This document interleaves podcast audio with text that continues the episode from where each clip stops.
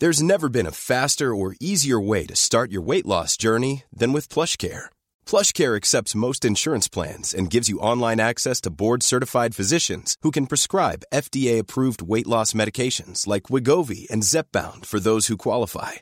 Take charge of your health and speak with a board-certified physician about a weight loss plan that's right for you. Get started today at PlushCare.com/weight loss. That's PlushCare.com/weight loss. PlushCare.com/weight loss.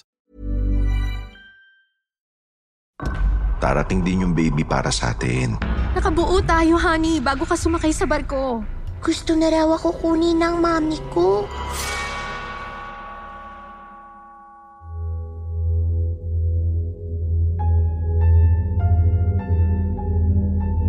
Dear Miss Anne, tawagin niyo na lamang po ako sa pangalang Marino. 55 taong gulang na dating seaman sa isang oil tanker. Laki po ako sa hirap. Namatay ang aking ina nang isilang niya ako. Kaya lumaki akong kapos sa pagmamahal ng magulang. Ako ang palaging sinisisi ng ama ko sa pagkamatay ng aking ina. Kaya hindi ako masyadong nakaramdam ng pagmamahal mula sa kanya. Dahil dito, ang nanay ng ina ko na kung tawagin ko ay si Lola Remy ang siyang nag-aruga sa akin. Hindi naging madali ang kabataan ko, Miss Anne.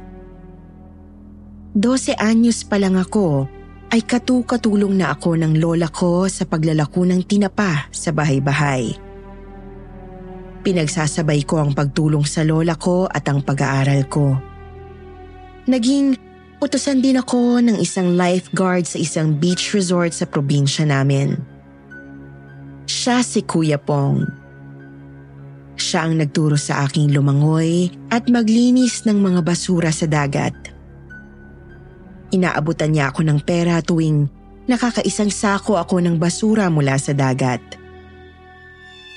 Doon sa sideline ko na yon, nagustuhan ko ang buhay sa dagat. Malaking impluwensya si Kuya Pong kung bakit nagpursige akong kumayod at mag-aral. Para maging isang seaman balang araw. Kahit hirap kami ng lola ko, ay iginapang niya ang edukasyon ko. Pinag-aral ako ng Lola Remy ko hanggang sa makapagtapos ako sa Maynila ng Bachelor of Science in Marine Transportation. Laking tuwa ko nang makagraduate ako at maging isang seaman.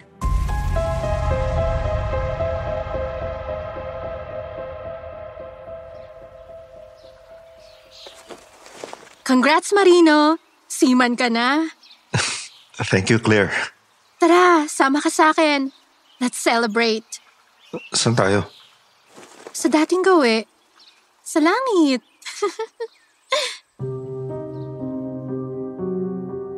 Si Claire ang kauna-unahan kong naging syota sa Maynila. 18 lang siya noon nang ligawan niya ako. Yes, Miss Anne, iba si Claire. Agresibo siyang babae. Tumagal kami ng halos 1 taon at 3 buwan na magkarelasyon. Hindi kami nagtagal kasi hindi niya nakuha ang gusto niya sa akin. Magpa-check up ka kaya? Wala naman akong sakit eh. Bakit ako magpapa-check up? Magpa-semen analysis ka. Hanggang ngayon, hindi pa rin ako nabubuntis. Oh, ayaw mo nun? Palagi kang safe sa akin.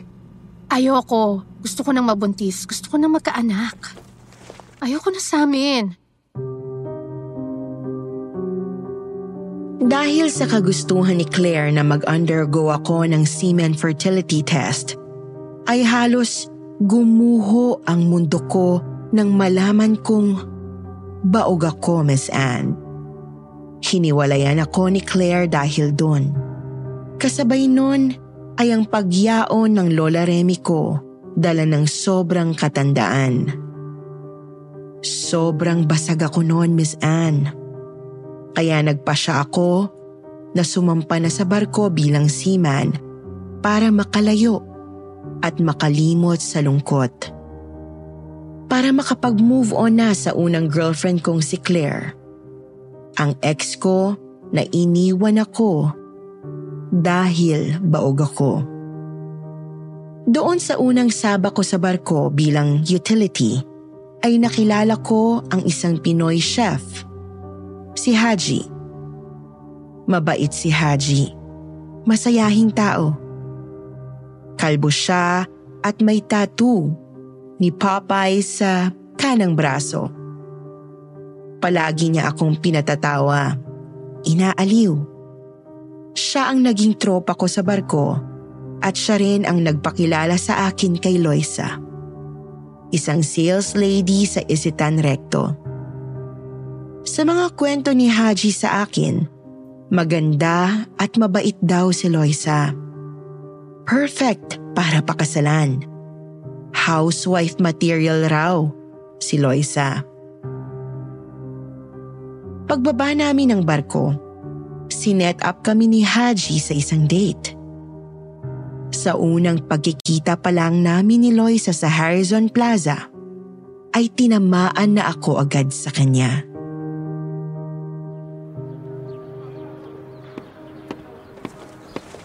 Hi, ikaw ba si Marino? Ako nga. Ikaw si... Loisa. Loisa talaga ang real name ko, pero Loisa ang tawag sa akin ni Haji. Matagal na ba kayong magkakilala ni Haji? Magkababata kami nun ni Kalbo, pero wag na nating pag-usapan si Haji, okay lang? Sure, oo. So, anong plano? Doon tayo ng sine? Doon nagsimula ang lahat, Miss Anne. Hindi ko na pinakawalan si Loisa simula nang makilala ko siya. Niligawan ko siya at sinagot naman niya ako agad.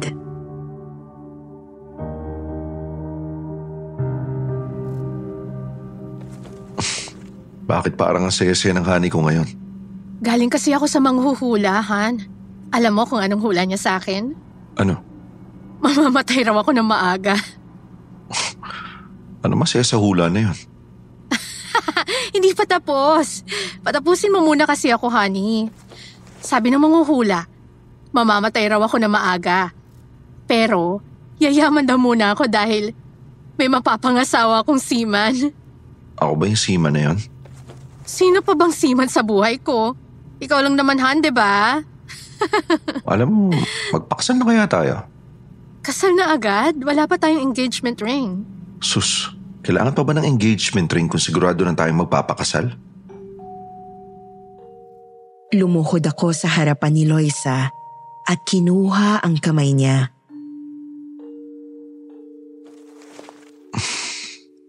Will you marry me? Walang singsing? Pagsakay ko sa barko, pag-iipunan ko yung diamond engagement ring mo. Promise? Promise, honey ko. I love you, Marino. Promise ko sa'yo, bibigyan kita ng 100 anak. Para masaya ang pamilya natin. Maraming makukulit at cute na mga bata.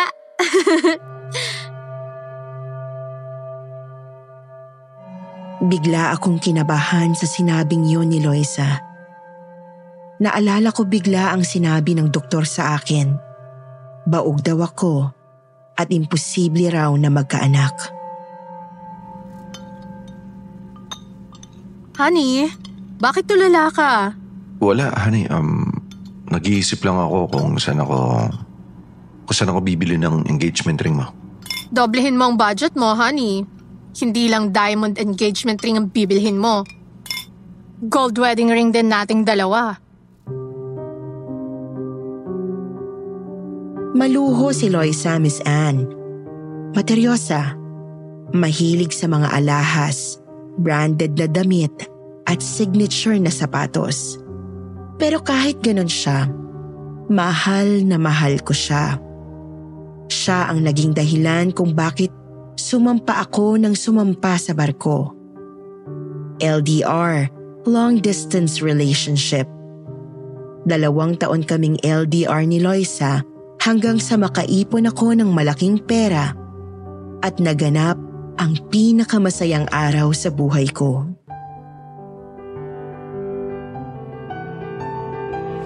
Ang ganda naman ng hotel na to, honey. Alam mo bang first time kong makarating dito sa Bali? Siyempre, special ka sa akin eh. Alam ko naman na pangarap mong honeymoon to, di ba? Lahat ibibigay ko sa'yo. Tandaan mo yan. Talaga? Sige nga.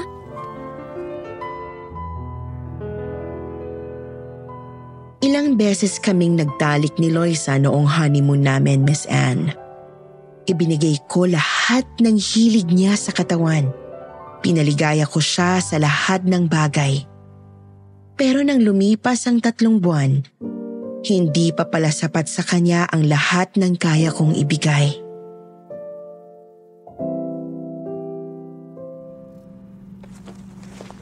Oh, honey, bakit malungkot ka? Ano ba yung hawak mo dyan?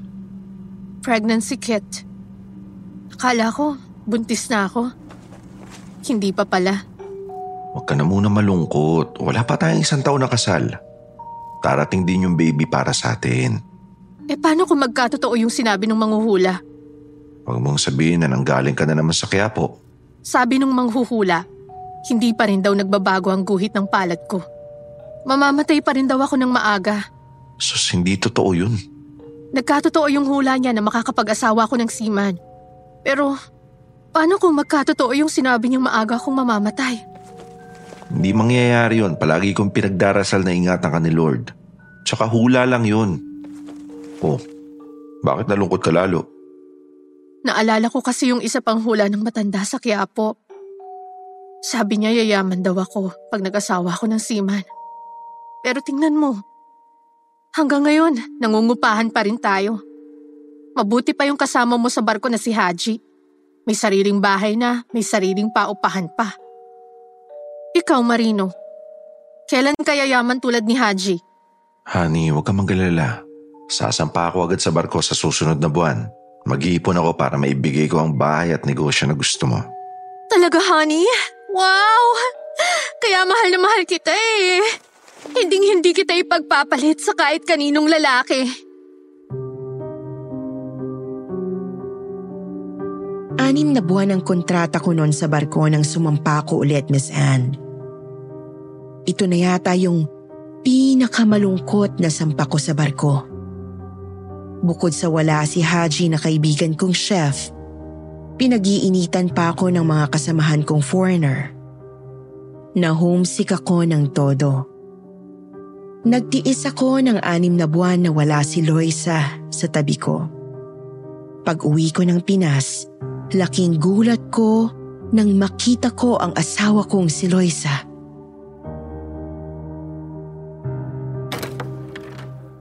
Buntis ka? Oo, honey. Oh, bakit parang hindi ka masaya? Nilihim ko talaga to para masurpresa kapag uwi mo. Magkaka-baby na tayo! Teka, ilang buwan ka ng buntis? 6 months na. Nakabuo tayo, honey, bago ka sumakay sa barko. Hindi ko alam kung paano ikukubli yung duda ko noon, pero pinili kong maging masaya, Miss Anne. Lumipas ang 3 buwan at nanganak si Loisa ng baby boy. Pinangalanan niya itong Luigi. Nang maisilang si Luigi, ay hindi ko alam kung ano ang magiging reaksyon ko. Maitim ang kulay ng balat ng bata at medyo sarat ang ilong. Sa madaling salita, hindi ko kamukha ang sanggol. Lumipas ang 2 buwan.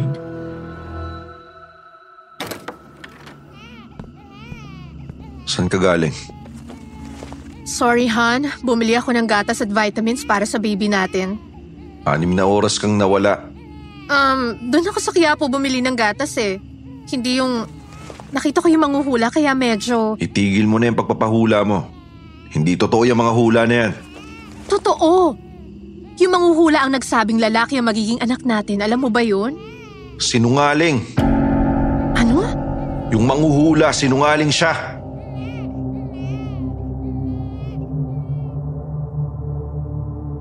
Hindi ko masabi sa asawa ko na baog ako. Paano siya nabuntis at nagkaanak nung nasa barko ako? Hindi ako tanga, Miss Anne. Malalim ako magmahal, pero hindi ako bobo. Alam ko na hindi ako ang ama ng sanggol na iniluwal ni Loisa. Hindi ako ang ama ni Luigi. Lumipas ang ilang buwan, napansin ni Loisa na hindi ako masyadong malapit sa bata. Lalo na nung mag-isang taong gulang si Luigi. Saan kayo pupunta mag-ina? Dadalhin ko si Baby Luigi sa matandang manghuhula. Pati iba naman anak mo, idadamay mo dyan sa pagiging superstitious mo. Bakit galit ka? Hindi ako galit. Sige na, umalis ka. Sama mo yung anak mo. Kung magsalita ka, parang hindi mo anak si Luigi ah. Hindi ako nakakibo. Hindi ko kayang aminin ng totoo kay Loisa na baog ako. At imposibleng ako ang maging ama ni Luigi. Hinayaan ko na lang silang mag-ina na umalis ng hapon na yon. Lumala nang lumala ang pag-alis ni Loisa sa bahay ng mga sumunod na buwan. Iniiwan niya sa akin ang anak niyang si Luigi sa tuwing lumalabas siya sa gabi. Kinutuban ako sa mga galawan ng asawa ko. Lalo na sa tuwing hating gabi at magtatabi kami sa kama.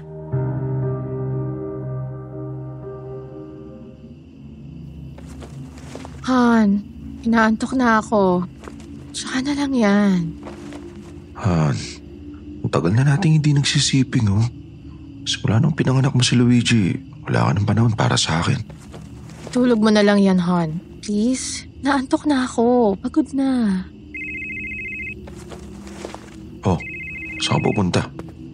Sasagutin ko lang yung telepono. Akala ko ba inaantok ka?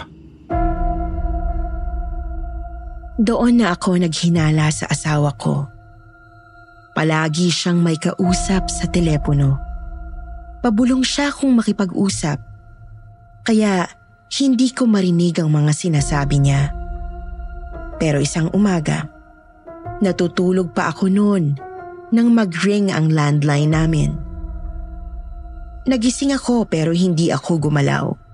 Hinayaan ko si Loisa na sumagot sa telepono.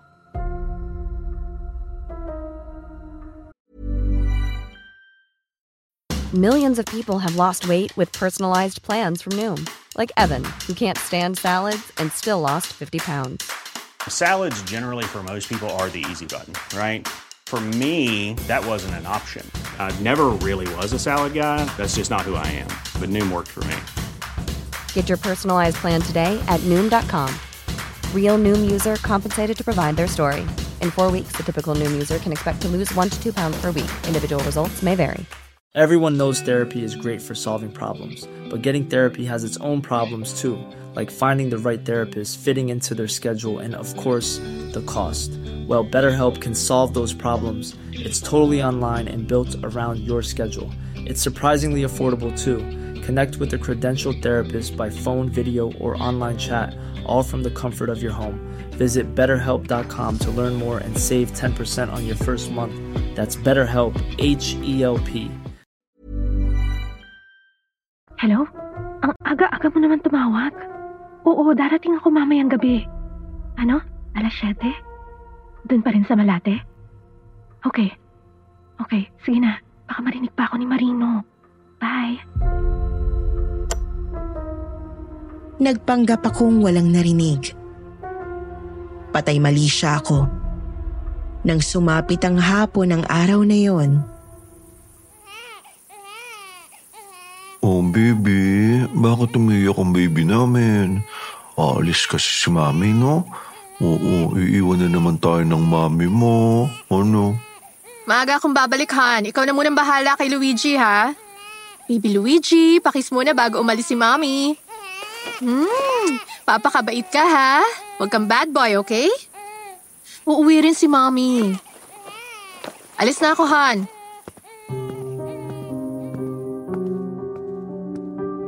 Umalis si Loisa na sobrang ganda sa suot niyang maikling palda at puting blouse. Yun na ang huling magandang alaala ko ng maganda niyang mukha. Dahil nang sumapit ang hating gabi ng araw ring yun, ibang Loysa na ang nakita ko sa napipi na kotse ng isang malaking bus sa Rojas Boulevard. Naaksidente si Loysa habang nakasakay sa isang mamahaling kotse. Basag ang bungo, wakwak ang mukha. Putol ang mga binti nang datnan ko siya sa pinangyarihan ng aksidente. Bit-bit si Luigi.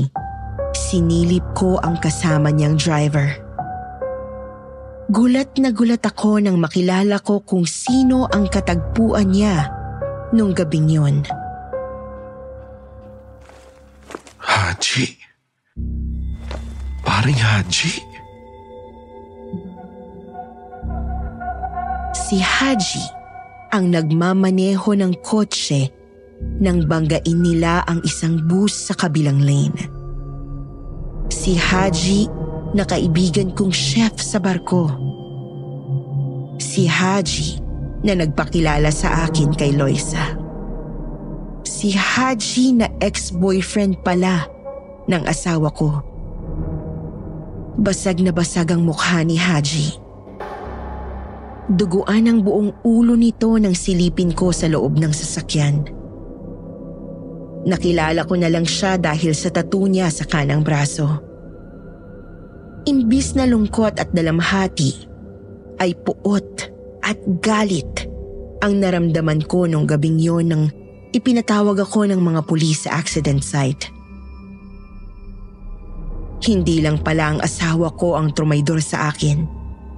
Pati rin pala ang best friend ko sa barko na siyang naging pamilya ko sa matagal na panahon ng pagiging seaman ko. Doble ang sakit. Naging triple pa nang maiwan sa akin ng batang si Luigi na hindi ko naman anak. Doon ako nagsimulang magalit at magrebelde sa mundo. Natuto akong uminom ng alak para lang makatulog sa bawat gabing naiisip ko ang panlolokong ginawa sa akin ng asawa ko. Hindi na ako nakasampa pa sa barko dahil walang mag-aalaga sa batang hindi ko naman talaga responsibilidad kung tutuusin. Pero dahil naaalala ko kung gaano kasakit ang abandonahin at pabayaan ng sarili kong ama, pinilit kong alagaan si Luigi. Hanggang sa lumipas ang mga taon ay lumaki siyang mabait na bata. Kahit na madalas ko siyang mapagbuhatan ng kamay.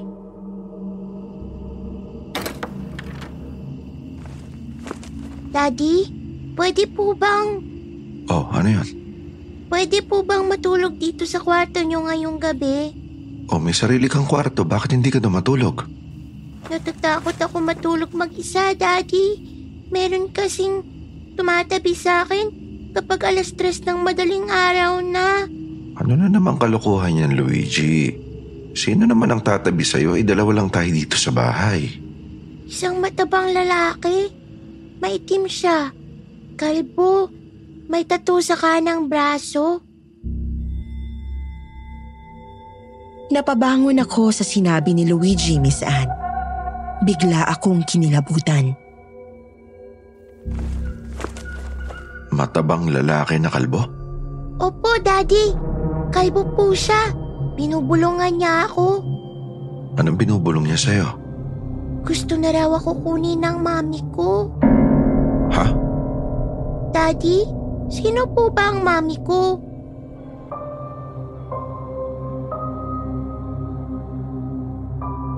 Hindi ko masagot si Luigi sa tuwing tinatanong niya sa akin kung sino ang mami niya. Pagkatapos kasi ng aksidente, sinunog ko na lahat ng pictures, damit, sapatos at gamit ni Loysa. Binura ko ang lahat ng alaala ni Loysa. Ni hindi alam ni Luigi ang tunay na pangalan ng mami niya. Lalong tumindi ang panghihilakbot ko nang ipatawag ako ng teacher ni Luigi sa eskwela isang araw. Good morning, ma'am. Pinapatawag niyo raw po. Marino? Claire? Teka, ikaw ang teacher ni Luigi? Oo, ako ang class advisor ni Luigi. Ikaw ba ang daddy niya? Claire, hindi alam ni Luigi yung totoo eh. Pwede bang wag mo na lang sabihin sa kanya yung alam mo tungkol sa akin? Naiintindihan kita. Don't worry, Marino. People change. Iba yung Claire na nakilala mo noon sa Claire na teacher ng anak mo ngayon. Teka, bakit mo ako pinatawag? Anong ginawa ni Luigi? May problema ang bata, Marino. Malimit siyang magkulong sa toilet nitong school. Ayaw pumasok sa klase pero ayaw ding umuwi. Sinasaktan mo raw kasi siya. Totoo ba? Nakakayaman aminin pero minsan oo, napapalo ko siya lalo na kapag nagkukwento siya tungkol sa nakikita niya na... Lalaking mataba na kalbo? Maitim na lalaki na may tattoo sa kanang braso? Teka, paano mo nalaman? Hindi siya nagsasalita sa tuwing kinakausap ko siya. Pero tignan mo tong drawing niya. Ito raw lalaki sa drawing na to ang palaging sumusunod sa kanya kahit saan siya magpunta. Kahit sa bahay niyo raw, nakikita niya ang lalaking to sa drawing niya. Hindi kaya may ESP ang anak mo? ESP? Third eye. Baka nakakakita siya at nakakausap ng mga multo o kaluluwa. Claire, may sasabihin ako pero ipangako mo sa akin na hindi mo sasabihin kay Luigi, okay? Okay, ano yun? Yung lalaki sa drawing, yan ang tunay niyang ama. Si Haji yan, ang nakabuntis kay Loisa nung nasa barko ako. Si Loisa ang asawa kong kasama ni Haji na namatay sa isang car accident.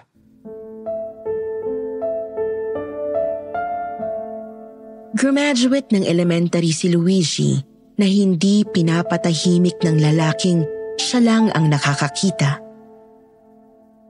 Tiniis kong wag sabihin sa kanya ang kinuha kong tatay niya, yung lalaking nagmumulto sa kanya. Lumipas ang mga taon at nakatapos siya ng high school.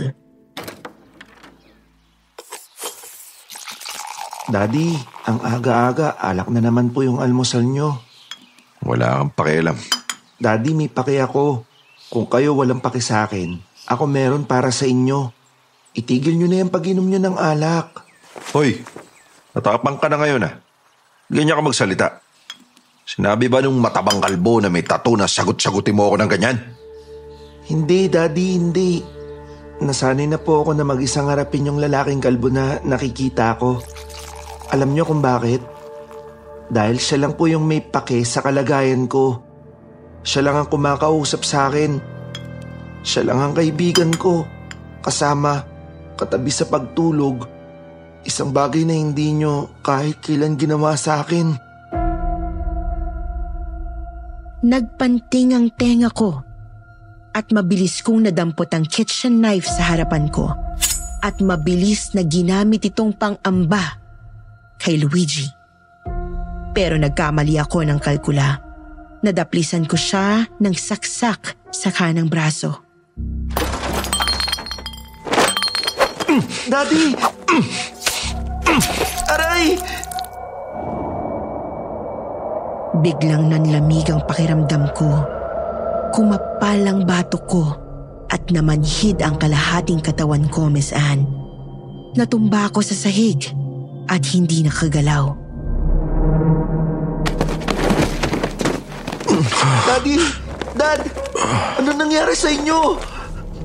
Tulong! Mga kapitbahay, tulungan niyo po ang daddy ko!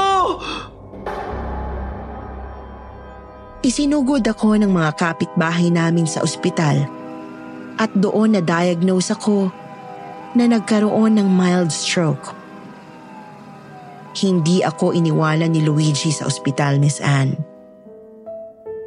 Sa katunayan, hanggang sa makalabas ako ng ospital, ay siya ang nagbantay at nag-alaga sa akin sa bahay. Isang bagay na dapat ako ang gumagawa para sa kanya. ako na itinuring niyang tunay niyang ama. Lumipas ang panahon at hanggang ngayon ay nasa tabi ko pa rin palagi si Luigi. Isa na siyang nurse ngayon at ako ang numero 1 niyang pasyente. Hindi niya ako pinabayaan, Miss Anne. Isang gabi, tinabihan niya ako sa kama at binulungan habang minamasahe ang kaliwang braso kong walang pakiramdam. Daddy, alam ko na hindi niyo po ako ganun kamahal. Pero gusto ko lang pong sabihin sa inyo na thankful po ako sa inyo dahil pinag-aral niyo po ako. Inubos yung savings niyo para sa education ko. Naging nurse ako nang dahil sa inyo. At ngayong nurse na ako, pinapangako ko, lalo na doon sa matabang kalbo, na hindi ako sasama sa nanay ko. Hindi mangyayari yun. Kasi may daddy naman ako. May daddy ako na mahal ako. Mahal na mahal kita, daddy. Tandaan niyo po yan.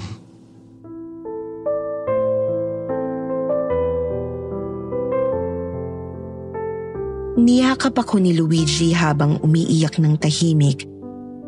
Pagkatapos ay lumabas ng kwarto ko para ihanda ang mga gamot ko sa susunod na araw. Gusto kong umiyak ng gabi na yon pero pinigilan ko ang mga luha ko. Hindi ko man siya nayakap pabalik dahil meron pa ring pumipigil na malaking balakid sa dibdib ko. Ay nasambit ko naman sa isipan ko kung gaano ko siya kamahal. Miss Anne, ito po sana ang ihihingi ko sa inyo ng payo. Sa loob ng halos 25 taon ng pagpapalaki kay Luigi na hindi ko naman talaga anak, ay aaminin kong natutunan ko siyang mahalin habang lumalaki siya. Lalo na ngayong siya na lang ang nag-aalaga sa akin. Pero hindi ko po sa kanya masabi ang totoo na hindi ako ang tunay niyang ama dahil niloko ako ng kanyang ina. Paano po ba ako makakalaya mula sa bigat ng dibdib ko? At paano ako makakabawi kay Luigi na hanggang ngayon ay walang alam sa kung sino talaga ang tunay niyang mga magulang? Sana po ay maliwanagan ninyo ang isipan ko at matulungan ako sa kinasasadlakan kong lungkot at dalamhati ngayon. Umaasa, Marino. Marino, maraming salamat sa pagbabahagi ng kwento mo sa YouTube channel na ito.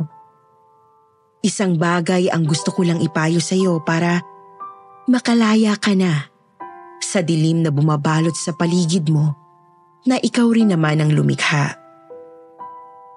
Magpatawad ka. Forgive the people who hurt you. Unahin mo ang taong unang nagdulot sa iyo ng sakit ng kalungkutan. Ang sarili mong ama. Alam ko na hindi ka nakaramdam ng tunay at buong pagmamahal mula sa tatay mo dahil ikaw ang sinisi niya sa pagkawala ng sarili mong ina nang isilang kanya. Kasalanan mo ba ang pagkamatay ng nanay mo? Hindi. Kung kaya't huwag mong gawin ang ginawa ng tatay mo kay Luigi na tinuturing kang tunay na ama. Sabi nga nila, hurt people, hurt people. Why hurt your son, Luigi? Sa ginagawa mo sa kanya, lalo mo lang nilalayo ang sarili mo sa gusto ng Diyos na yakapin mo ang pagkakaroon ng sariling anak. Hindi kailangang maging sa dugo ang sukatan ng pagiging ama sa anak. Tanggapin mo si Luigi bilang tunay na anak. Sabihin mo sa kanya ang totoo na hindi ikaw ang tunay niyang ama. Ipakilala mo rin sa kanya ang yumao niyang ina. Karapatan niyang malaman ang lahat, Marino. Tanggapin mo yon. Dahil sa pagtanggap at pagpapatawad sa asawa mo at kaibigan mong trumaydor sa'yo, may kapalit na espesyal na regalo. At ito ang anak mong si Luigi. Pagpapatawad ang siyang magpapalaya sa'yo. Patawarin mo ang lahat ng mga taong nanakit sa'yo. At bumangon kang muli. Hindi lang sa sakit mo ngayon, kundi sa nakaraan mong ayaw mo pang bitawan sa ngayon. Always remember, forgiveness does not change the past, but it does brighten the future. Ito si Ms. Ann, bumabati sa inyong lahat ng magandang gabi at maraming salamat po sa inyong lahat.